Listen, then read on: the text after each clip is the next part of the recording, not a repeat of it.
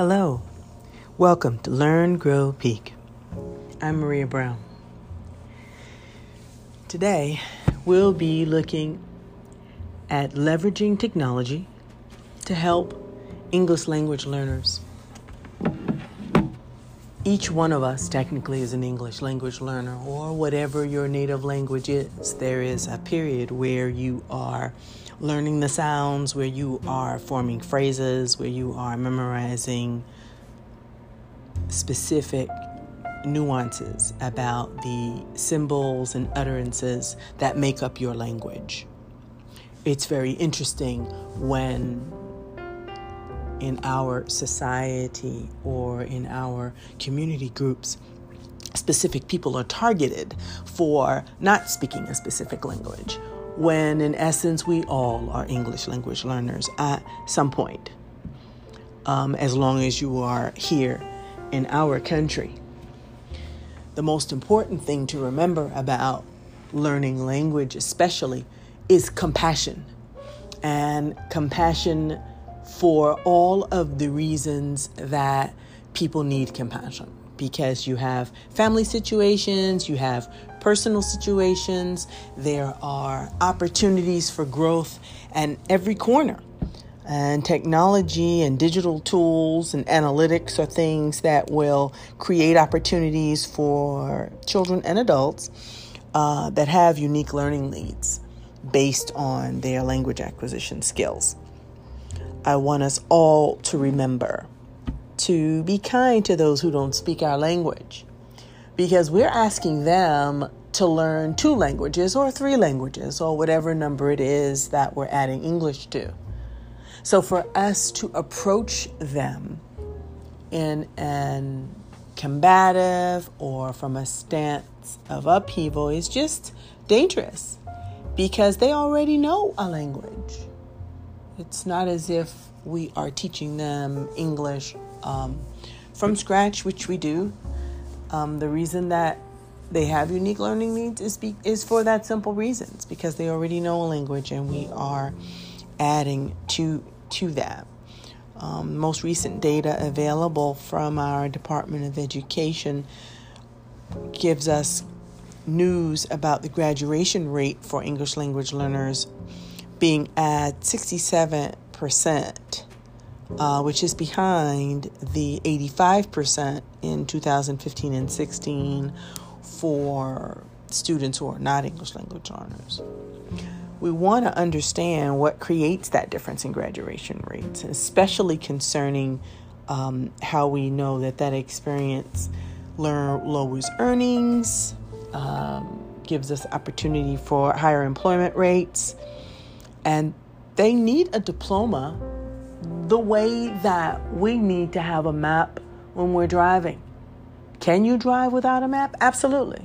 But maps and GPS make it a lot easier, give you the ability to handle more than one thing, and encourage you and give you a level of confidence, which is what we want our kids to have. Um, you can learn how school districts are solving the digital equity problem for ELL students because now more than ever, we can't just say, well, my child receives special services and has a special teacher that comes in or a specialist that they go to. It's going to look a little different when we're in a virtual learning distance, socially distance space. We still want them to get those services. We still want them to be out of a place of struggle um, and they want to have quality instruction tailored to their needs. And this issue is apparent today uh, more than any other day. There's a digital divide, there's a decline of face to face interactions between students and teachers, but there are still ways that educators can ensure that ELLs achieve their fullest potential. Um, and some of those ways can be assisted with technology um, educational technology, uh, which is that connection and their tools that are specifically designed to help children um, learn from different ethnic and linguistic backgrounds. and then to accommodate those factors, you know, and the differentiated instruction that's needed, and differentiated instruction focuses on creating learning opportunities for students so that they can approach the same content but in different ways. And with that with the different approaches, we can tailor some of those approaches to what students specifically need. And that creates an effective way, an effective method to teach those students. Um, for example, you can incorporate different types of content, um, multimedia creation uh, for lessons. They can collaborate collaborate in different suites. There are specific apps that they can use, um, and we have moved past blanket vocabulary exercises, uh, memorizing specific details. We have excellent tools available in Google's G Suite for Education. We have the Book Creator app and Flipgrid available.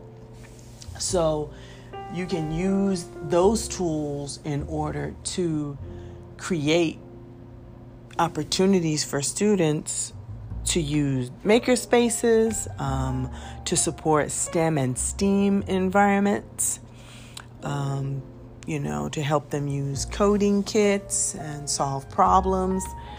And quite frankly, supporting ELL su- success with data analytics begins with creating environments that promote STEM education we all deserve the opportunity to have enrichment opportunities or intervention opportunities when students are learning.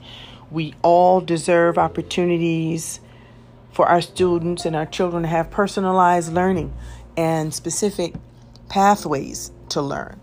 Those pathways that the students learn can not only help drive instruction, but drive assessment, curriculum, and decisions about their futures. As we educate children, we help impact their dreams, their hopes, and their destiny. That is at the forefront of creating environments that forge hope for children. Getting good grades is awesome. Graduating with honors is awesome. But having a sense of community is needed, it's just necessary to our growth. And that is a skill that no matter what job interview that child sits for, no matter what position they're trying to hold, whether it be a family position or, or outside, they will be able to address those being compassionate and hopeful and understanding.